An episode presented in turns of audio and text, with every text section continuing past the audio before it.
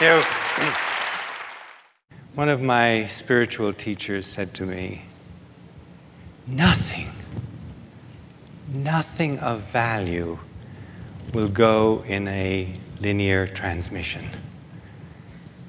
Doesn't simply go from here to here like message sent, message received, message understood, world corrected, all's well, bye bye. That the communication process itself is alchemy. So I invite you to join me in that alchemy. And some of you who have heard me before, always I give a sort of truth in lending statement to begin with. I'm confusing. Don't worry about it. You're conditioned generally in the West to, in your understanding of rhetoric to go from the general to the specific, from the specific to the general. What's the point he's making? Let's get to the point, James. I need at least 10 points, you know. Well, I'm a, I'm a Celt, right? And the Celts have a different rhetorical style. They say, okay, I'm going to make a point, but you know, on the way to the point, I'm going to take another place, another journey, because and it's actually like the Arabic culture. If you can imagine American politicians pointed, speaking in the communication with Arabic politicians, you have this digression. You get to the place, but you know what we really want to check out is are you real? Who are you? Who's your grandmother? You know, mine was Granny Breen. I'm going to tell you about Granny Breen. And so it's a zigzag because the journey is as important as the point, right? And then in the Asiatic tradition, there's the great circle spring, summer, winter, fall, spring. You have to return, you have to get back to the once and future place you came from. So, all that and more. I'm going to make a point now.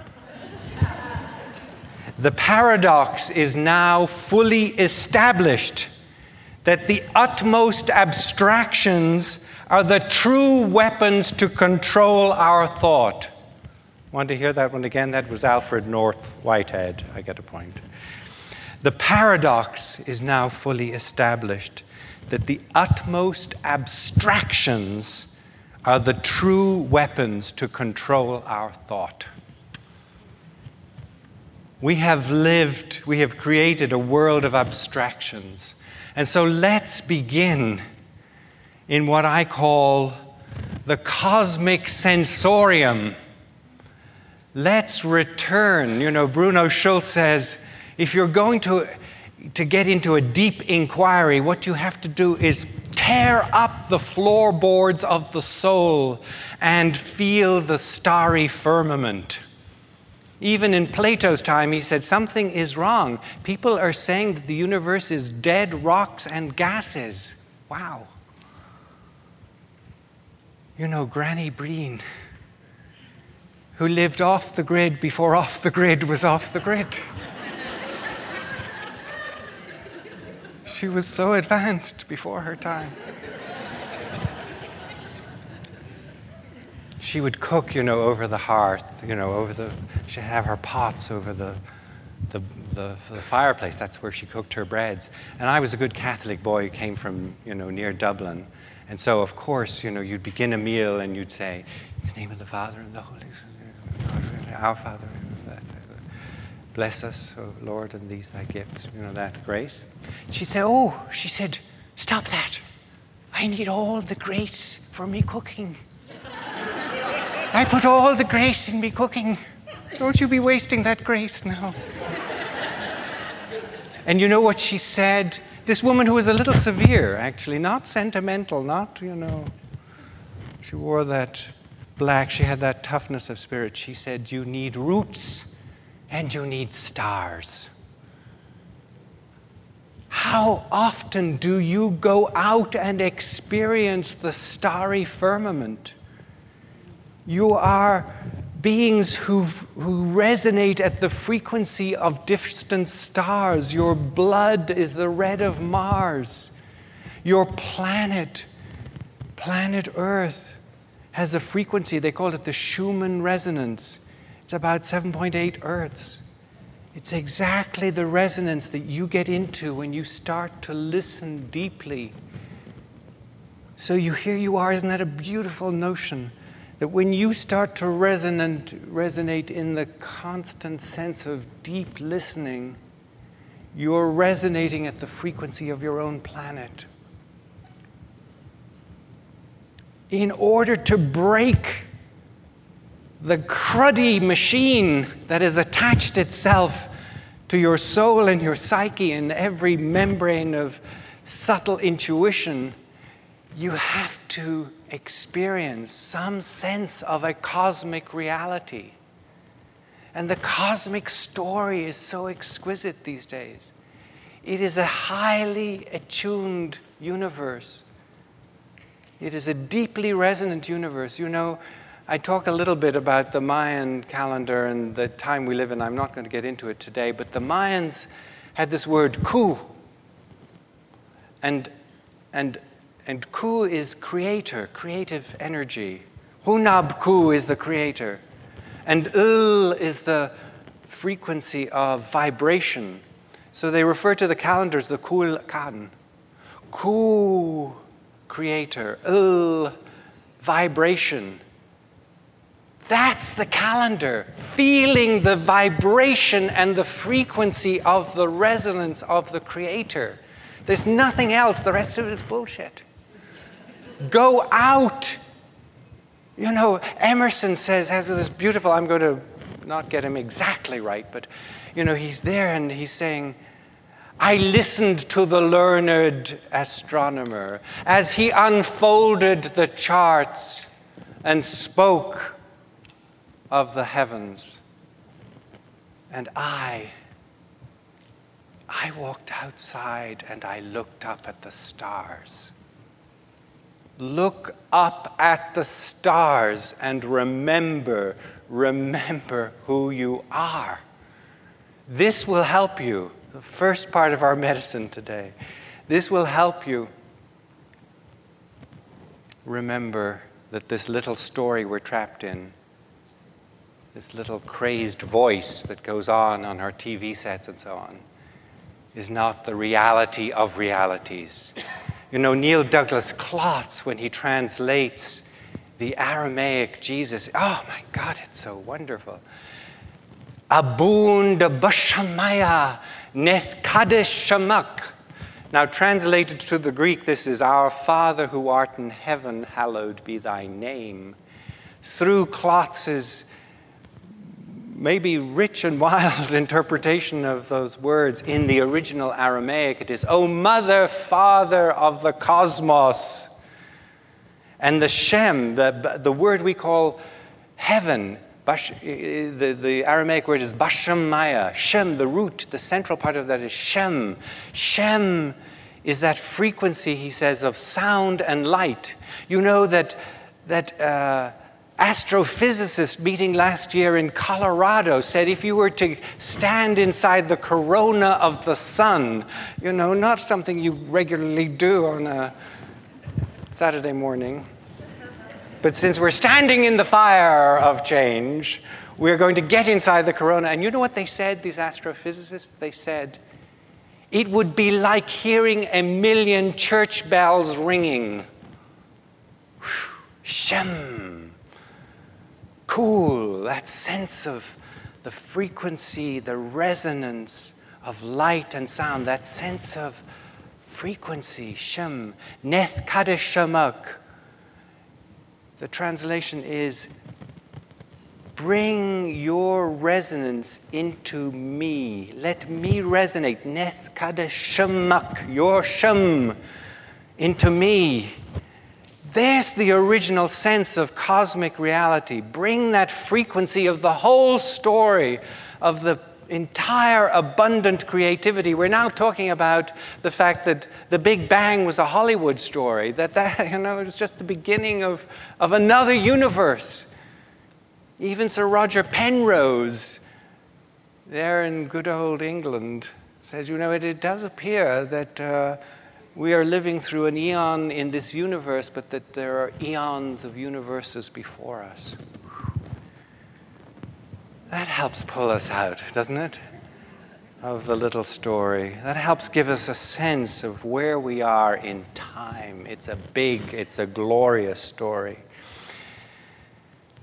After the cosmic sensorium, we have our work as the witness.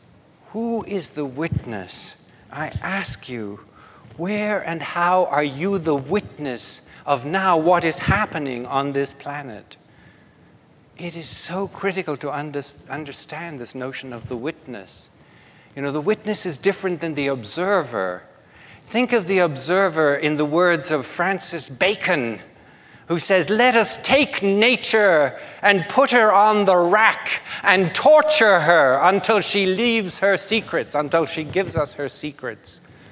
We've been doing that, haven't we? We've been listening to Bacon. We've been torturing nature. We've been putting her on the rack since 1970, since the first Earth Day on planet Earth. We have lost one third of the species of this planet. We've been torturing nature because we've abstracted ourselves back to that Whitehead concept. Let's live in the abstraction ourselves. Well, well there's nature and, and, um, and there's us, right? Somehow we're different. Really, we're about to find out. The observer, the onlooker. Where are, when are you the observer, the onlooker, all the way down to the crazed psychobabbler? Let's talk about how terrible it is. You know, the world is in a crisis. Oh my God, it's so bad. You know, let's go on. We could spend years talking about it, right? That's not witnessing. Let me tell you a story of witnessing. I'm at the door in Washington, D.C., with two people, Marie Deans and Arn Chorn Pond we have done a Human Rights Day celebration. And they have both told their stories and transfigured the audience with their words. We're at the door of this hotel in Washington, and Arn says to Marie, Why me? Why me? Why did I survive? Let me tell you their story. Marie Deans first. Her mother was brutally murdered. I don't want to go into the details. Brutally murdered.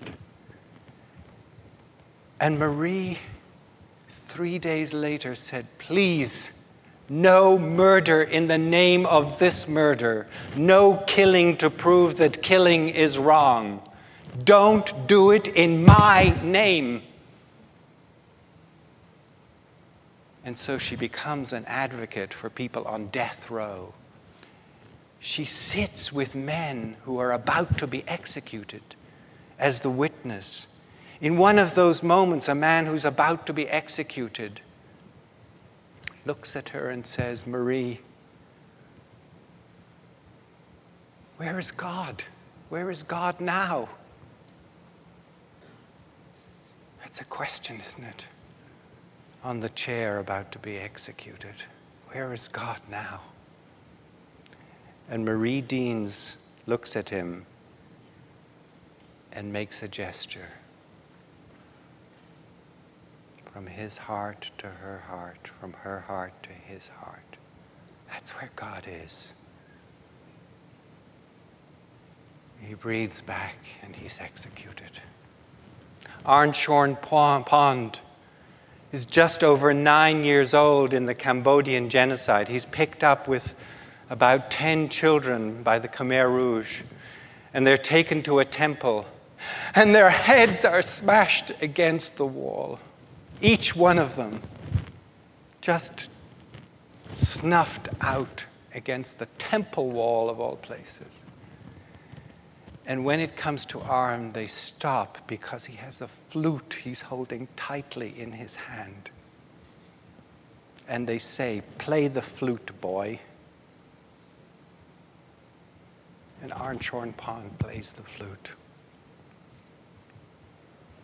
And They say, wow, listen to that music. What music that is. You can, you can live because you play music. And so, for several years, he was the flute player at genocide. They took him everywhere. He talks about witnessing disemboweled people still alive where, where the liver is being pulled up. I'm sorry to upset some of you. A little boy seeing these things, and they say to him, Play.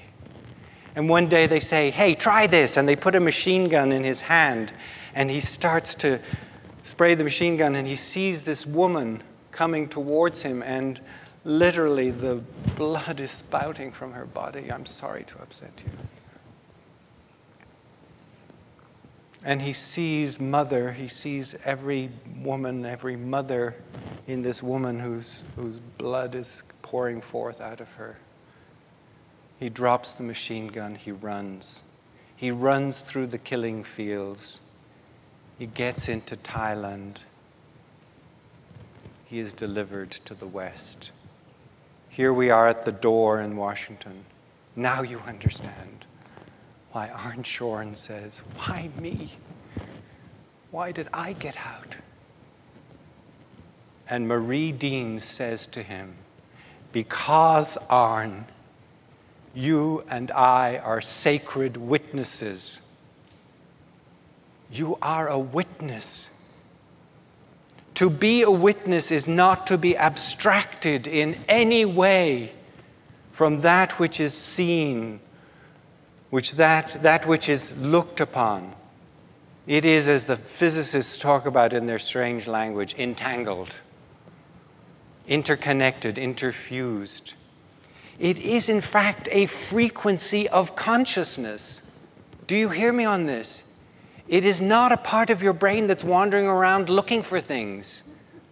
It's not the busy mind. It's not saying, oh, what can I get involved in? It's actually a frequency of consciousness that has supersaturated solution in it of consciousness that is drenched with compassion, that is so embracing of what it sees that the witness itself can transform. It is a knowledge process given to us in higher consciousness that what we truly witness in that open space of our consciousness, we can help resolve because we say we're not separated from it.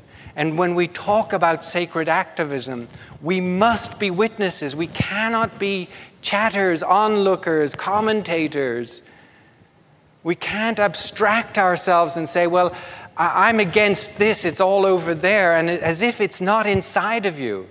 You know, we're the environmentalists who fly around in our planes. We're the human rights people who pay our taxes for, for bombs to be sent. We are implicated. And if we can be implicated without that judgmentalism that Sequoia talks about, but still there, still wholly interconnected, we can be part of the transformation. I ask you again where and how are you witnessing? And I ask you one more question that I'm sort of trying to ponder these days because I think it's a golden question. If you are witnessing, how are you connecting with the unity of the witness? Imagine now the power that we've talked about of the witness. And then we ha- we're saying it's a level of consciousness, it's an octave of consciousness that we can reach together. So we can witness together, we can be in that state together. Now imagine the power of the unity of the witness arising in this time to say, we are in knowledge going to transform this because now we know. We know the war, we know that story. We know it in a way that we can transform it. And that leads me precisely then to this arena of vision and imagination. And just as witnessing isn't that clack, clack, clack, clack, clack of the machine, vision and imagination are real. We're not talking about fantasy. You know, fantasy, just to clarify it, is, is sort of like the little hamster wheel. It says, hmm, I want to take a little spin on that. Hmm, I think I'll do the spin again. Hmm, that's great. I'll spin some more. You know, while this guy is talking to me, I have my little back room and I go, oh, I want to do a little of that. It's repetitive. It's not creative. It's not fecund. It's not alive, even. It's dead stuff just repeating. Einstein, what a you know, brilliant mind. He says, knowledge is limited. Einstein, knowledge is limited. What encircles our planet is imagination. Please be with me. Imagination as a substance. Imagination, as we heard Andrew last night, as a fire. You know, when they talked in the gospel of the tongues of the flames of fire entering the apostles, the imaginative force, the power of, un, of liberated imagination entering as flames into the hearts and souls. You have to feel imagination as a substance in your body. It's something that quickens, that makes you more alive, that you feel every, every atom of your being is being engaged. I imagine that the future of schools and education is going to be transformed. Come with me into the classroom of the future, of the, of the once and, and, and former future, whatever that expression is. What is that expression? The once and future, right. Teacher, I'm teacher today. Okay, class? We need to set the field today before we can begin our work. Can, we, can you participate with me, please? Now, how do we set the field together? Of course, love. We have to, we have to create the energy of love. So, it, please, class, would you all start to breathe into your hearts now? Please? I can see some of you at the back there are not doing this practice, please. breathe into your heart, please. And place in your heart one person you love. You, I'm asking you to. Breathe into your heart, please. Place there one person you love.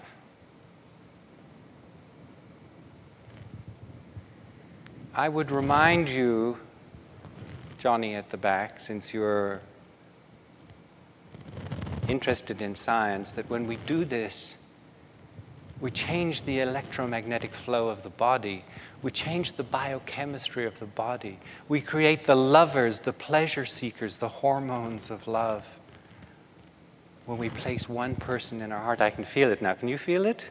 It's like when you attune, when you get into that sensorial state, you can start to feel it again. You can feel again the presence of love and its power to create a field of meaning. That is where the class begins. Wow! Can you imagine with me? Don't take it out into the abstract, please. Imagine with those tongues of flame with me. Now there's still a few remnants from a former era over there. Susie and Peter. I know you're having fun with each other, but could you come over here, please? I want you to, to put your fingers in this biofeedback, and you'll see that it's going to give you an image of your heart space. And when your heart space is really coherent, you can come back into the love field of the classroom. How about that? And you'll be bringing more of that coherent heart energy back into the classroom. Now, some of you are saying, My God, where is the punishment gone? Where's detention gone? You know, I had a, a, fight. My, one of my kids went to Marin Catholic School. See the zigzag coming here? He didn't come to school one day with his proper clothes for the service, for the he was supposed to do that. He called me, panicked, said, Dad, you know, I'm supposed to have the jacket and tie for, for, for, for Mass today. I said, Well, I'm halfway to Berkeley, Brendan, for God's sake. So I, you know, drove back, got the gear, r- rushed to the school, got in there, and um, I thought we'd done well. It was about 10 minutes before the service. He could change, he could go into the church with this regalia. About a week later, he was sort of sneaky about it, but I, I, something gave me a clue. I said, Weren't you late today or something? He said, Yeah, I, I had detention. I said, What did you get detention for? He said, I didn't arrive in school in the suit. I said, Oh, for God's sake. I called the dean. I said, Dean, do you know what our family did to get our son into the church, which is the whole idea that it's sacred ground and he's going in looking good? He said, Well, you know, he had to get a detention because that's the rule. I said, It's the rule, you know, even if, you know, somebody makes a, a, an effort like this. He said, It's the rule. I said, Okay, Dean. I said, We don't need you then, do we? If the, if the rule, you know, regulates the, the school, you're not needed to interpret the rule. the rule is always there. There was a deathly silence on the phone. and we both put the phones down. Or maybe I did first, I don't know. and I uh, said to Brendan afterwards, I said, Oh God, I hope I haven't made it worse for you. Um, but where has it gone in that vision, in that imagination? That's a little thing, detention, isn't it? Look, imagine with me now the prisons. Walk into the prison of the future with me. Houses of healing, places that understand modern science, how the amygdala becomes traumatized if you're going to be raped, if you're going to have dreadful things done to you that are done in prisons that, that there is a transformation. How can we help you? How can we restore the relationship between you and the other? You know, this, this restorative justice is a model for the future. There's a story in Native American circles where, the, where there's sometimes used the restorative justice model. And it's a story that was told to me by a Native American lawyer in New Mexico, where I now live. She said, you know, there's this case of a grandmother, and two adolescent kids came in to her house and smashed it up. They didn't realize that she was there and that in fear she had hidden behind the curtain. And as they broke up her house, she was there in hiding. And as they left, she was able to see who was responsible. So when they convened the tribal court, grandmother, the whole circle of the community is there the neighbors, the uncles, the aunts, the whole circle of the community. And she doesn't start with the boys, she starts over here and she says, Uncle, were you looking out for these boys? Were you taking them on fishing trips? Did you have a good and strong relationship with them? all the way around the circle. Neighbor, were you looking out for what was going on in the neighborhood? The story of the involvement of the whole community. That is something that must change, that we are all implicated. When we see the crime, do, is, is it abstracted again from us? Well, that's over there, and you know, we're the good people.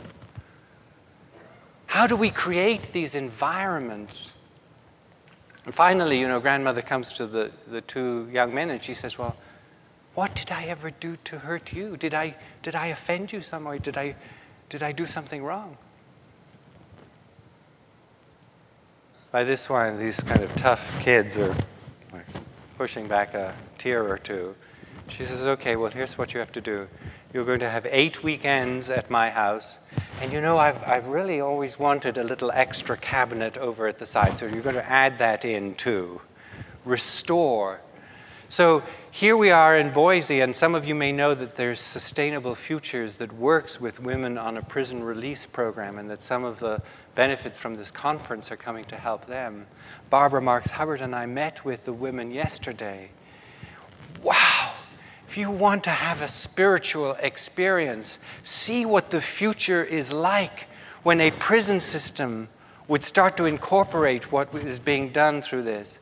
How to learn basic communication skills, self love, respect, integrity, to be seen as a whole person. The women, several of the women said yesterday, the biggest difference is being seen and recognized and appreciated as a full human being, not as something that is potentially going to explode, that you have to control, that you have to keep back. Imagine with me, not as an abstraction, but as a reality, the transformation of education, of healthcare, of prison systems, the return to community to sustainable community. You know, if you've got investments in agribusiness, I suggest you change them because they're running out of topsoil. They're running out of ways to pollute the earth. They're getting less return.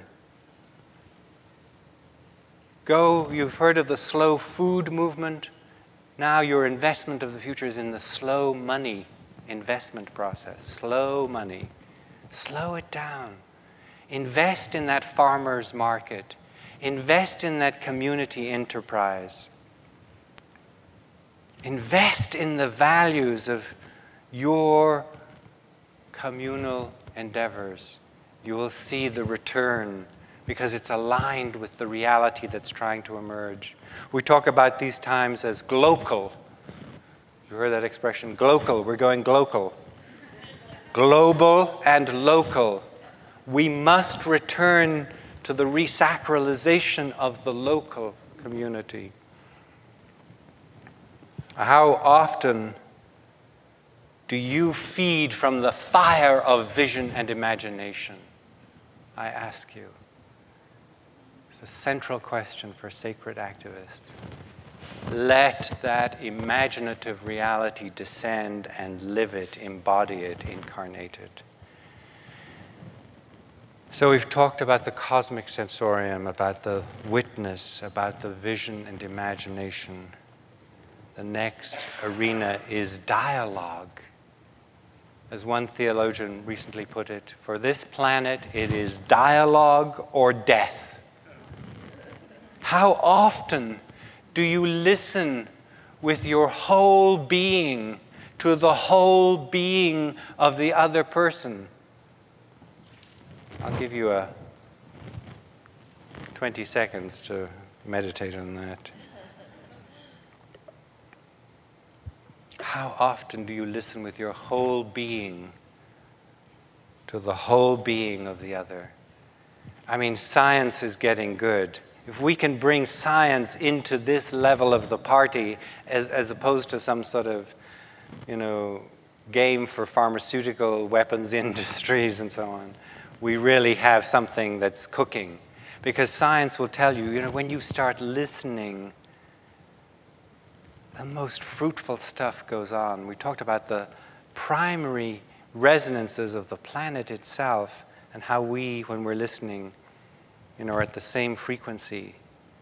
When you are listening to the other with that whole body listening, you start to create a waveform that if they are agitated, brings them into greater relief.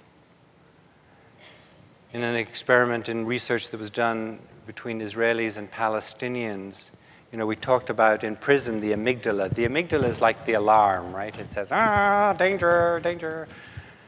People are coming out of prison with post traumatic stress, with an amygdala that won't shut off. That's, that's the reverse of what should be happening, right? But obviously, in a dialogue where there's conflict, you're going to have adrenaline going, cortisol running through the system, heart not in a coherent state, amygdala charged, and listening starts to bring the amygdala of the other into some level of repose. The circuitry of listening is so powerful. How deep are you listening?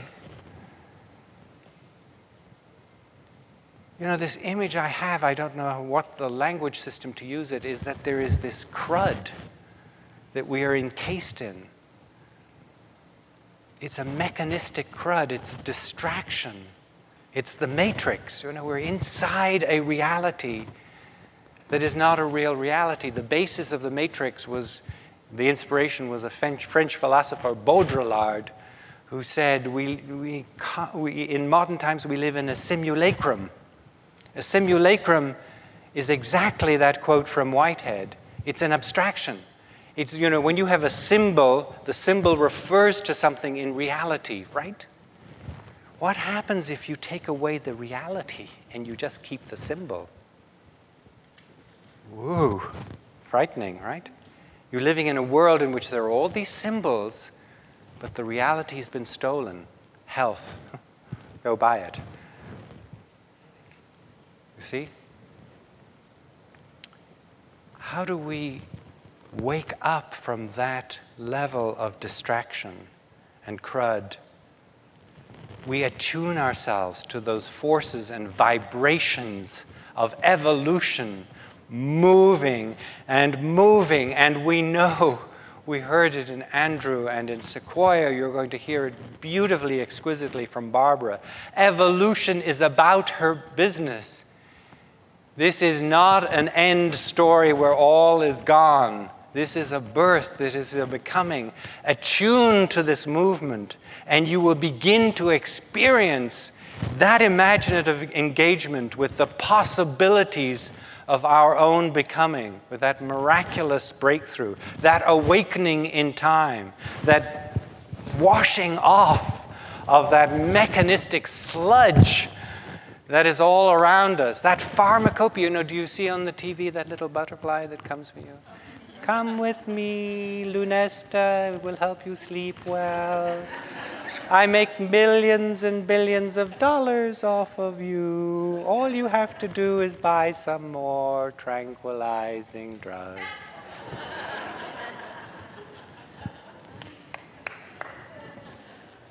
How often do you create a space for dialogue? I have to ask myself this again and again because we live in this sort of ping pong you know, we create one sense of reality, of engagement with the, the, the other, and then we, we otherize the other, right? We create it over there. And you have to keep going back. Keep going back over there to the place that, where you otherize. Ask yourself, who am I in dialogue with? How am I engaging the other? Is there another? I am you.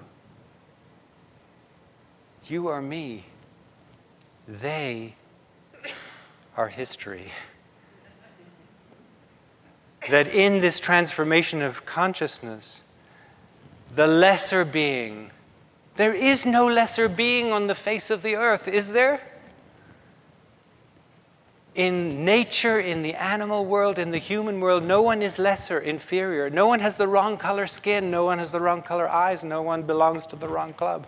Whatever it is, that is the transformation of otherness. I see you. If I listen to you with my whole being, if I engage with dialogue, what do I see? I see the calling forth of your essence. I engage with your essence, essence to essence. No other there. Essence to essence. Can you do that, please? Can you find places to really dialogue where it's hard and difficult? I do that as a practice. I'm working with 40 Israeli and Palestinian psychiatrists and psychologists. By the way, there's nothing more difficult not the Israeli Palestinian thing, that's difficult, but the psychiatrists and the psychologists, they always have another angle. I have another angle on the problem. It's like, wow. Stop the ranting. You know, I could say that to myself too, right? Stop the finger pointing. Our activism that we're talking about must be the engendering of solutions, not the pointing out of problems. If we don't know the problem now, you know, whether whatever the universe has for retro, you know, work, you'll be sent there.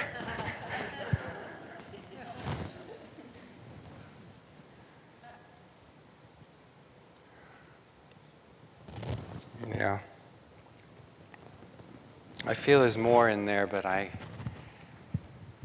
I don't know how to address it. Because we're conditioned, we live in a conditioned mind. You know, Krishnamurti, well, Immanuel Kant, I'm getting a point here. Immanuel Kant says, dare to know. And Krishnamurti says, liberation is freedom from the known. So somehow we have to dare to know the unknown. As Sequoia in his invocation in his prayer this morning said, you know, Aluna, we talked about, well, maybe it was last night, Aluna in the Kogi language is the great mystery. You know, even in modern physics, there is a sense that the universe is pulsed, that it's here and it's not here, that there is always a space between this definite reality and the totally indefinite reality, between the, the realization and the pure potentiality, between the latent forces that could be, that might be, and what is now. There's always a, an isthmus, a breathing space, something that says, something new could come in here, something could change the story, one attitude, one glance one dialogic gesture might, in fact, open, come through that space in the universe. So the universe breathes. If you meet someone who has hypercoherence, you'll see that there's no space in their truth for your truth. You need a space. The universe is built around those spaces, those sort of suggestive spaces, those ambiguous spaces those subtle spaces where my truth and your truth can dance, can play. If you have hyper coherence of the truth, I call it rigor mortis of the truth. Every dot lines up. I can prove to you everything about everything you ever needed to know. I used to get emails at the Institute of Noetic Sciences with these equations and then a little, you know, as you can see, I've proved the nature of the universe. Okay, good. Let there be, isn't that Kahlil Gibran? Let there be spaces in your truth for my truth. That's how dialogue begins. Paradox, ambiguity, subtlety is not wimpy. It's not weakness. You're not weak if you're ambiguous. If you live in the place of I don't know, you're achieving what the mystics long for. I don't know. Oh, good. We've got one who can put something in. As one of my spiritual teachers said, James, I want you to stop praying for a while. I said, What? He said, Stop praying. You're making yourself a saint. He said, How can you be written on if the page is full? Be a blank page so that you may be written on.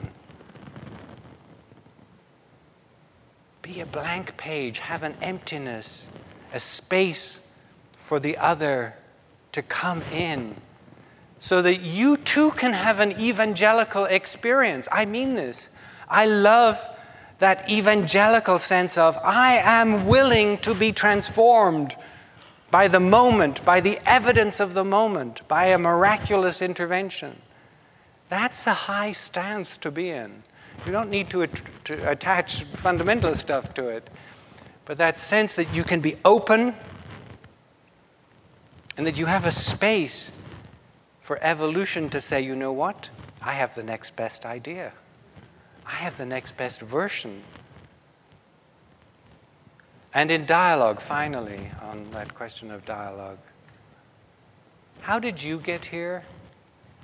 You know, I hear so much condemnation of others of the past, how wrong they were, and if only they had done this, and if only, you know, they had made those choices, they shouldn't have done that. And how did you get here? You got here because they were the way they were, right? You are the product of all of that evolutionary effort. You are the sum total, as Sequoia says, of actually everything in the universe. From the beginning of creation, you are the sum of that learning process. So if you need to let the other go, hospice it. Hospice work is not about condemnation, it's about that essence work. I see your essence, you are, you are moving into another domain. So, dialogue is vital and it needs spaces. I ask you again how often do you listen with your whole being to the whole being of another? How are we doing on time here? We're good. We have a little bit more time. Consciousness. There's so much about the nature of consciousness that we need more time to unpack that. But in some central way, we understand that we're moving in consciousness from more duality to less duality, from the duality of right versus wrong, good versus bad, to something more sophisticated, something more nuanced, something more subtle. I actually believe, as I wrote in an article recently in Cosmos Journal, that the so called average person is getting this sense of inclusion at greater and greater levels. How do you look at stress? It's one of the, I think, very, very fundamental questions to look at in relationship to consciousness because everybody says, well, stress, you've got to get rid of it, right? Stress! Ouch! How do I relax? How do I take my yoga class? How do I get out of the stressful world? That's a duality. That's saying there's stress and there's relaxation. That's. I ask you, how do you go into the stress and transform the negative stress? Look at any great prophet and teacher of this planet. Look at Mahatma Gandhi, Martin Luther King. They, they embraced the stress this primary energy in the universe that is your teacher. And if you do this to it, what, who's doing that? That's the ego saying, surely there's a shortcut, surely there's an easier way, surely you don't have to spend all that. So you don't have to give your heart to that, right? That's the ego. It's, it's stress avoidant. The ego is very stress avoidant. What we're talking about in, in, in beginning to reach this non dual state is to say, I embrace the force that's coming towards me as my teacher. Life hits us all with a two by four.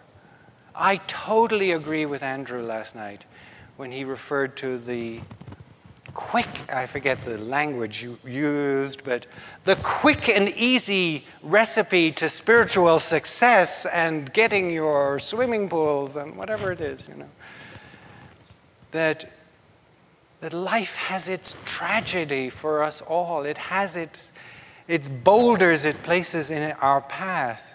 This is reality. How do we meet those boulders not as our enemies, not as the things that defeat us, not that push us eternally into victim consciousness where we stay wounded, but that out of the wound we transform, we use that energy. It's a kind of aikido of life that you take that energy of stress and use it as the creative basis for moving forward. And I affirm the deep pain, the deep hurt, the deep tragedy that I have witnessed on the planet. But that is not the place that should or can or needs to remain stuck. So, how do we use stress as our teacher so that we finally come closer to the non dual state? And I think there are many levels of non duality in consciousness. But the beginning of that state that says, the very thing that wounded me was my teacher, was the beginning of my healing.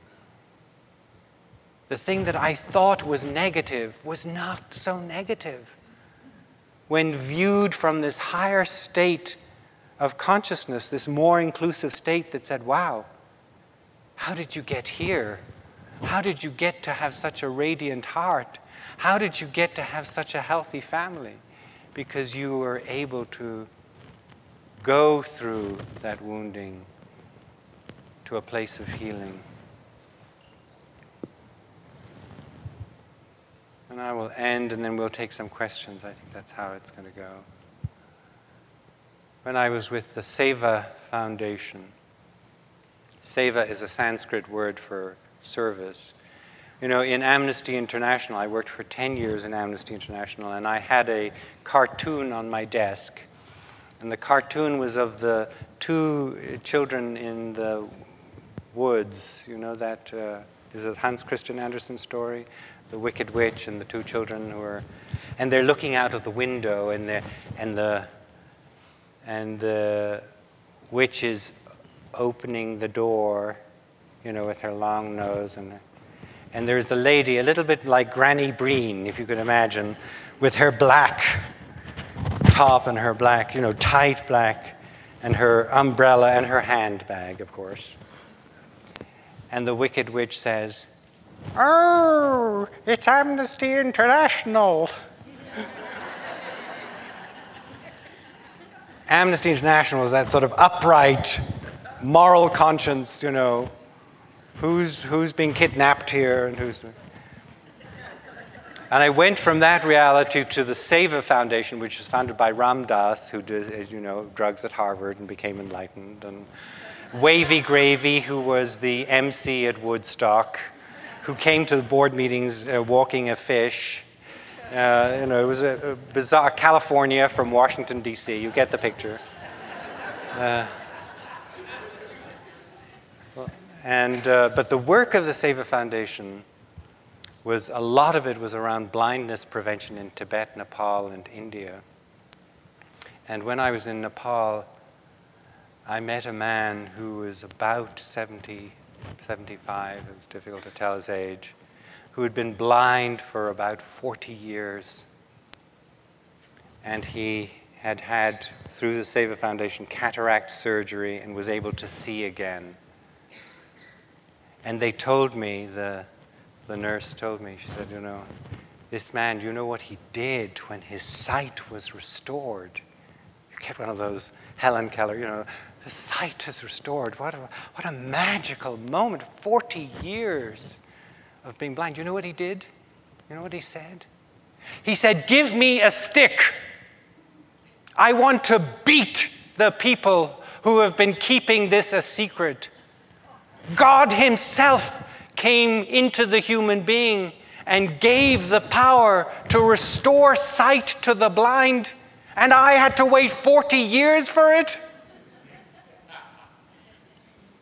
There are 16 million people in India alone who are blinded with cataracts. Should we get a stick to ourselves and say, What is going on? We could give sight to 16 million people, but instead, We are distracted in distraction by distraction. That is the imperative. That is the reality. That is saying we have our spiritual work, we have this consciousness that we can arrive at, and we know we have our work to do. The work is obvious in terms of what we can achieve, and we can achieve it. We begin in that place of the holy fire of imagination and see the possibility is more than a daydream. It is a substance of the future that is calling us like a lover himself or herself. It is that real and that deep a substance. And we say, Let me come to you. Let me create that future with you. Let me be in that place with you. That's going through the sacred fire of change to create the worlds of the future. Thank you.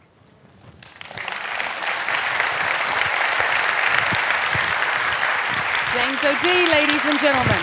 James O'Dea. James O'Dea.